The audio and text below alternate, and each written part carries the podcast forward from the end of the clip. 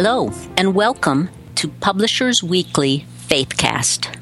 Faithcast is a series of interviews with some of today's top authors who write in the categories of religion, spirituality, and inspiration.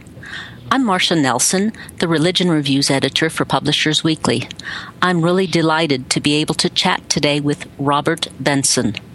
Robert is an inspirational author who has published 16 books, including Living Prayer and A Good Life.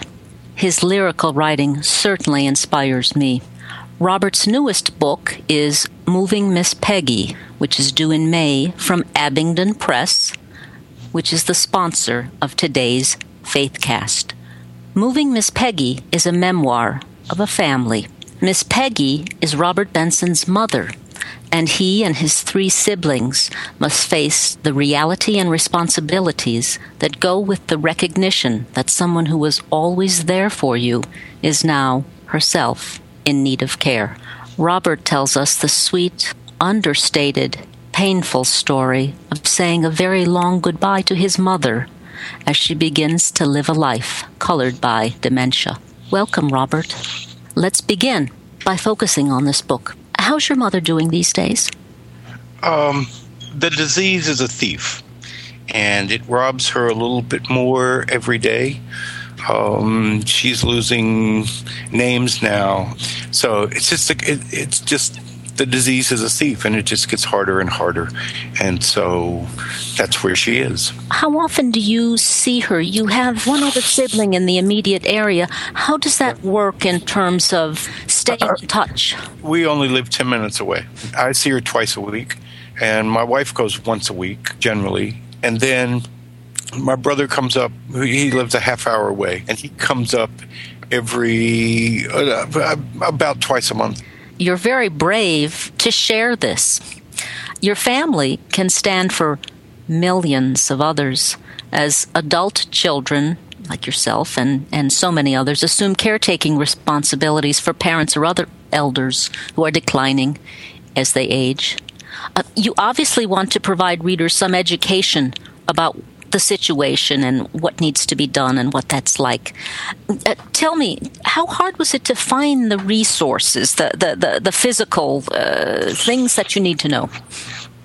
We were very fortunate in that my mother's sister, uh, whose name is Bo, Bo actually worked for eight or nine years for for a firm, an, el- an elder law care firm, who specialized in in working with people and families in this sort of situation. And so we were just fortunate that Bo had worked there. And so we were introduced to these people. And this guy, uh, Tim Takacs is his name, and he's one of the two or three kind of most expert people in the field in the country. And so we were very fortunate to be able to stumble into him and then he helped us learn the books that would be helpful, the ways of the ways that go, that you go about trying to find the right sort of place for your mom to be, uh, the ways to manage the financial stuff, the insurance stuff, the government stuff, all of that. And so we we we just got lucky. We were not smart. We were just lucky, and so we stumbled into it. And I tried to list, I tried to talk about that in the book yes. to try to say to people that there are things that you need to learn, and then tried to list some resources in the back of the book that, that frankly helped. Although I'm, I'm I, I write memoir, I, I, I don't write information, so I'm in between there. Well, I found both within this book, and I want to ask you a little bit since you write memoir and you're not, uh, you know, like a, this is not a journalistic treatment by any means. I want to ask you a little bit more about the the emotional coming to recognize what it is that uh, that that you're dealing with in, in a loved one. How much time did you spend figuring out that this was not just forgetfulness? Oh my, we I think honestly, let's see. Miss Peggy has now lived in the place that she's living for two years. Mm-hmm. And it was probably three years ago. So it was a year before that that we um, all e- even though we didn't want to see it, but we all began to see it, and so we started to say to ourselves, "It's time to do something about it." I mean, we're gonna if we're gonna be as good to our mother as she was to us, then it's time to begin to do something. So it was maybe three years. So it, it yeah, three years ago, and then once we started the process, then you just keep following your nose and trying to do the next right thing as best you can.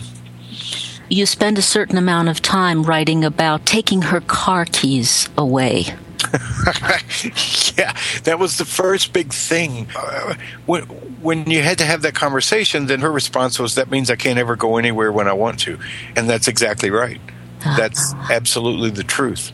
And it has gotten, as the disease has gotten worse and worse, I mean, she can't even go down the hall unless somebody is with her. So it just is more and more. It gets more and more complex. So, but yeah, that the taking the car keys was the first big thing, and then of course you had to be willing. If you said I'm taking the car keys, and she said, "Well, I have to go to work on Tuesday," then somebody had to be willing to drive over there and pick her up and take her to work on Tuesday. And so, all of that, then everything gets more complex in that way.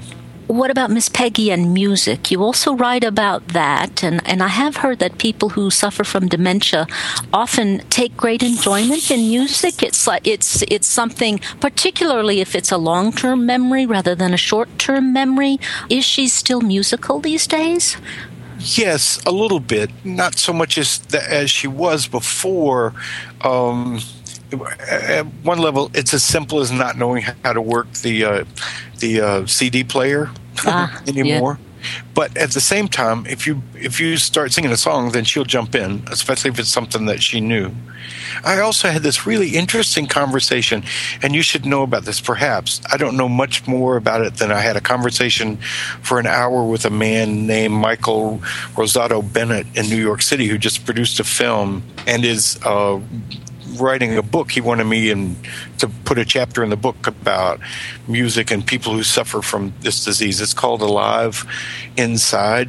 But he told me a lot about that, about the way that, that music really connects to people who suffer from dementia or Alzheimer's and is a way for them to to reconnect to some portion of their life that they love.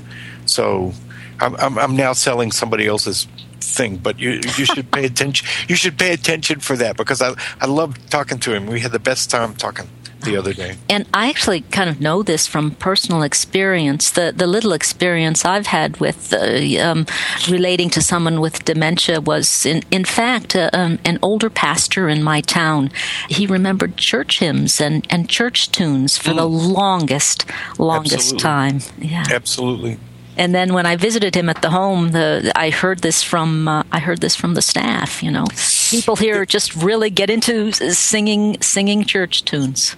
There is a story in the book that I tell about my mother having my um, she Miss Peggy's begun to wander a bit in the halls now, and so uh, at one point, one of the caregivers came upon her, and she burst into Oklahoma and did all the dancing and the hand motions and everything. There's something about music that gets locked down inside somebody that that perhaps in in this part of their life uh, comes back again. I can remember sitting uh, for a while. My mother was able to go to uh, a group that met in the library, and they were making toys for children and uh, very simple kinds of things. But and they would sing. You'd walk in the room and they'd be singing and it was astonishing. just astonishing to hear those ladies sing that way let's enlarge the family circle at this point and and talk about your siblings because um, this is a this is a large family. You have three siblings. Yes. Um, you you write in in uh, moving Miss Peggy about reconnecting with your siblings as a result of going through this together. And th- there's one thing that really caught my eye that I'd like to hear more about, and maybe you can just tell a joke. You write in our family, being funny matters. It does. Uh, so so what was it like growing up? Oh, it eh, in the house that I grew up in. My dad was very funny. My mother was very funny. All of us are funny. You have to be funny in my family. But we laughed all the time. We just simply laughed all the time. And so once we were once we were older, and you get to like three years ago, then and there's 20 years difference between me and my youngest brother and we live in these four different cities and we live completely different lives and we don't see each other much just simply because that's the way that life works and so um, when we were together when we decided to get together when we needed to get together to start to talk about Miss Peggy and what needed to be done. The, our first first encounter around all of that we ended up through various and sundry circumstances. We ended up just the, all of us plus assorted wives and hangers on and all that sitting in my mother's living room on the floor talking and telling stories and teasing each other and telling jokes and carrying on. And we just we laughed our way back into falling in love with each other. We had forgotten how much we loved each other. And we really, really love each other. And we just it had been so long since we'd been together that we had forgotten. And it was the being funny that made that happen. I mean, we just laughed and we wept all night long. It was great. Oh, let, us talk about memoir writing because the, that involves talking about your family. And if they love you, um, you could say anything about them, right? Um, how did you How did you work on a story about the whole family? Because Miss Peggy herself says you're going to write about this, aren't you? Where does the rest of the family fit in in terms of, of you know pre pre publication approval or, or what? Well, generally speaking, here's the rule: if you're going to write memoir and you're going to write about people that you know and love, then the first rule is they always have to be heroes. They can never not. They can never be the bad guy ever. The only bad guy in the books that I write is me. And so, so, so, so that's the premise. And and it was an interesting thing for me when I when when I talked to mom. Mom said you should write about this, and I said, "This isn't actually my story." And she said, "Yeah, but maybe we could help some of those old people." So I said, "Okay." So, uh, so, but I wanted to write about it. I, honestly, I did. The power of her. There was something really powerful about her struggle actually bringing her family together in a way that she could no longer do. That was really, really powerful. And so it needed to be written and so I've been thinking about it. But she's actually the one who brought it up, and I don't think I would have done it had she not either given me permission or given me the assignment, one or the other. So then I wrote the thing and I and I sent it to my my two brothers and my sister and my aunt, but uh, um, my mother's sister, to be sure that the thing was okay with them. And if if any one of them had felt uncomfortable about it, then I would have just stopped altogether and and and set it aside and nobody would have ever seen it. But they all felt like the story needed to be told, and then, of course, they all look glorious in it. So, what are you going to do? but you, you write with a certain degree of, of oh I don't know reticence or, or respect for privacy perhaps more simply uh, in terms of details. Um, there, there's not you know like oh my, my mother worked for X years at this university. You, you don't name the university for example. So I mean it becomes much clearer you know if you were a journalist it would you would do that. So it becomes clearer yeah, you're writing in a different mode. Yeah, I, I, it's a funny thing. Having spent the majority of my life telling my own story mm-hmm. in the hopes that I will either A, figure it out, or B, write it in such a way that you can hear yours in my story you, you begin to see your own. And what matters to me is whether or not the reader, the reader, God, that sounds awful. What what matters to me the most is when you read my story, is that at the other end of it, you end up looking at your story, and therefore, uh, the point is for you to look at your story, not for you to look at mine.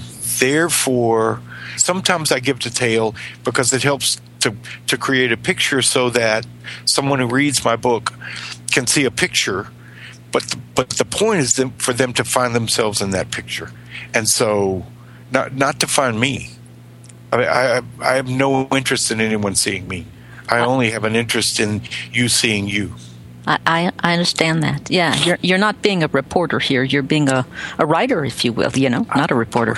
oh Lord, what a nice thing to say. I've, been, I've been called a lot of things this week.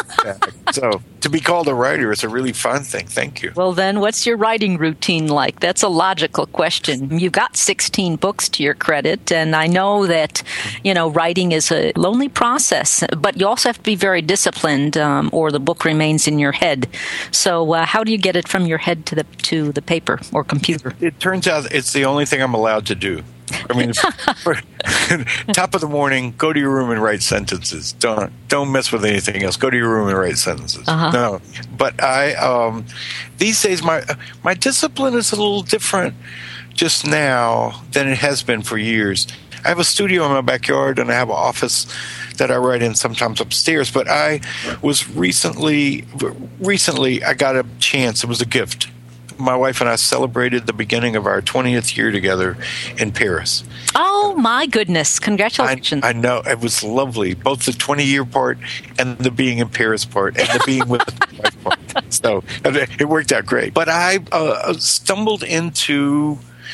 Uh, a practice that I used to use a, a, thousand years ago, it seems now, but I was scribbling in cafes yeah. when I was in Paris.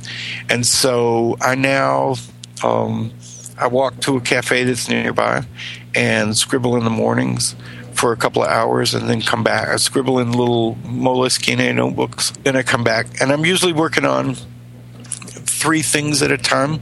I'm writing something new and then I come home and spend some time during the day doing rewrites on on the thing that I did before. Mm-hmm. And then I'm usually in the middle of like yesterday and all last week in the middle of doing the proofs on something that the publisher already has, and so you have to keep pounding around all that stuff. So I, that's usually the way my my process is. I'm working on three things at a time most of the time. So what uh, what does the publisher have that's next in line? Because this uh, uh, moving Miss Peggy is out in in May. What uh, what's right after that? There are two things coming. One one is I say there are two things coming. One I know is coming, and mm-hmm. that's a book about baptism. I had written a book some time ago about um, preparing to take the Eucharist, and so I'm writing a book about uh, about what it means to sit in the pew and watch and and watch the baptism of a child that you do not know, whose parents that you do not know, and what that actually means to you while sitting in the pew, after all, since you've seen so many of them. And so I'm working on that.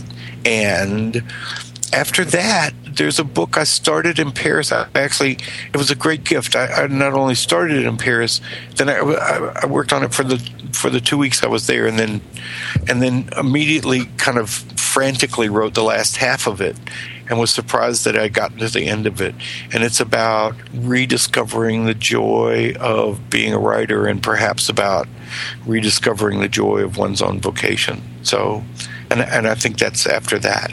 And that and that started in Paris, huh? Absolutely, it started on the second. It started on the second morning that I was there at um, Cafe Luce, and uh, the waiter's name was Simon. Oh. and I sat there. I sat there every morning for two to three hours for the entire twelve days and scribbled. Was that left oh. bank or right bank? right bank. We oh. were eight blocks. If you know the city, we were eight blocks from Hotel de Ville. We had a little balcony. We were in the 16th century, no, 17th century apartment building in the in the garret on the seventh floor, and I could stand on the balcony and look straight ahead and watch the sun come up over Paris. I could look right and see the spire at Notre Dame, and I could look left and see up the hill to the Basilica of the Sacred Heart. Oh, I'm speechless with envy. and I am so uh, speechless. I am thinking that I don't want to impose on your time anymore. I do think our time is coming to a close. Let me just say in this closing that I loved the book. I really loved your writing. Thank you very, very much. I appreciate that. Oh, you're you're welcome, and and my best regards to all of your family. Thank you, ma'am. And um, you can listen, uh, read Robert Benson's newest book about his mother and his family, Moving Miss Peggy, when it's published in May by Abingdon Press, which is the sponsor of today's Faithcast. I'm Marcia Nelson and this has been Faithcast from Publishers Weekly. Thank you for listening.